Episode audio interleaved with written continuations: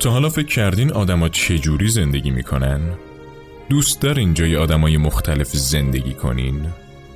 درسته که زندگی کردن جای آدمای مختلف غیر ممکنه اما میشه داستان زندگی آدما رو شنید و حس لحظاتشون رو تجربه کرد داستان رونیکا رو بشنوید از صبح که بیدار شدیم امیر هی می‌خواست منو از خونه بیرون کنه. انقدر غور زد که موفق شد. اومدم توی پارک نزدیک خونه یه ساعتی پیاده روی کردم. خونه که برگشتم دیدم در و دیوار خونه تزئین شده. چرا؟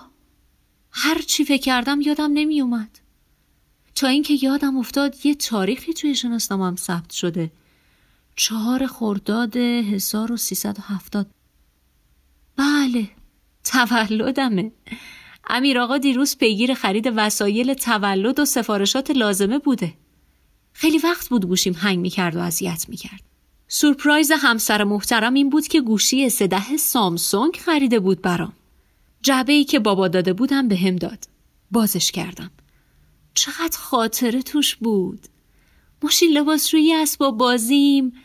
او توی خاله بازی ها ظرف و ظروف بازی های بچگی از همه مهمتر. عروسکی که توی بچگی همیشه مامانش بودم حالم حسابی خوب شده بود.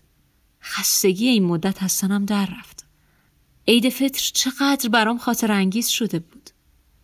امیر تشکراش مجدد تکرار کرد و گفت این مدت فقط به این فکر بوده که چجوری خوشحالم کنه. یه تولد دو نفره گرفته بود که سوت و کور بودنش رو با دنیا عوض نمی کردم. تولدی که توش فقط من بودم و مردی که حالا تمام زندگیم روی بودنش بنا می شد.